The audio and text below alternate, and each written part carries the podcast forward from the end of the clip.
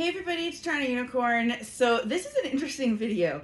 I recently chickened out of a situation and I reflected on it after and I thought to myself, I regret that. And I don't normally regret things.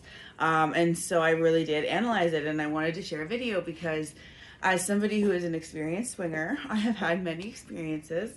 I can still chicken out.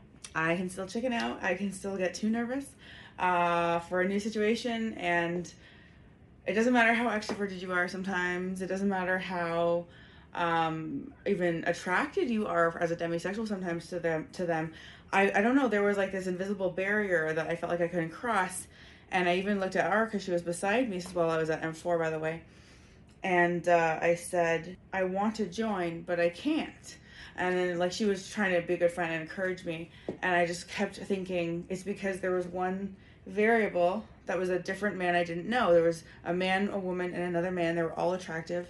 They were having a scene in front of me, and I was invited because I knew the sexy woman and the man. Um, I had played with them before. I was very attracted to them. I would absolutely have played with them again, probably. It just there was this extra person that was like literally like a question mark, you know? Like I was like, okay, safe, safe question mark, and and I'm not gonna lie, that's how some of us feel when it comes to these sexual experiences. It's like it's a bigger deal than to just get naked and have sex. It's just like a bigger deal for us. I just wanted to be really honest and vulnerable about it because you'll always probably have times where, you know, you still surprise yourself with how nervous you could get. I'll be honest with you, I've closed a lot of doors in my life, a lot of opportunities. People come to me, offer me things. I'm like, no thanks, you know, whatever. And I looked at uh, the, the virgin that I helped de-virginize at the last DTF. You can see a, a video about that.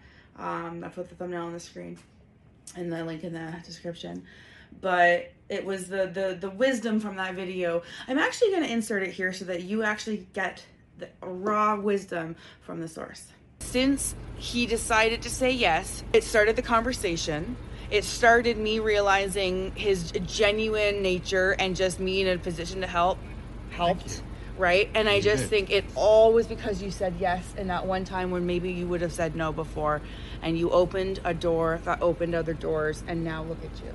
Yeah.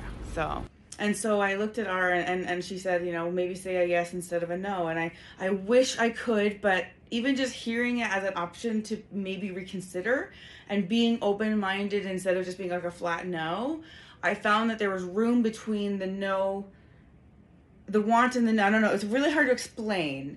Um, I think I just really, all I'm trying to say here is I found myself in front of a situation, a sexual opportunity, and I chickened out and they invited me and I, and I just couldn't do it. And it was, it was time as a human to reflect on why that is.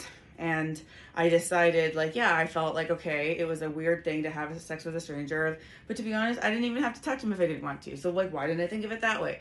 what if I said, "Hey, I'm just just here to play with a lady"? Like, what if that's what I wanted?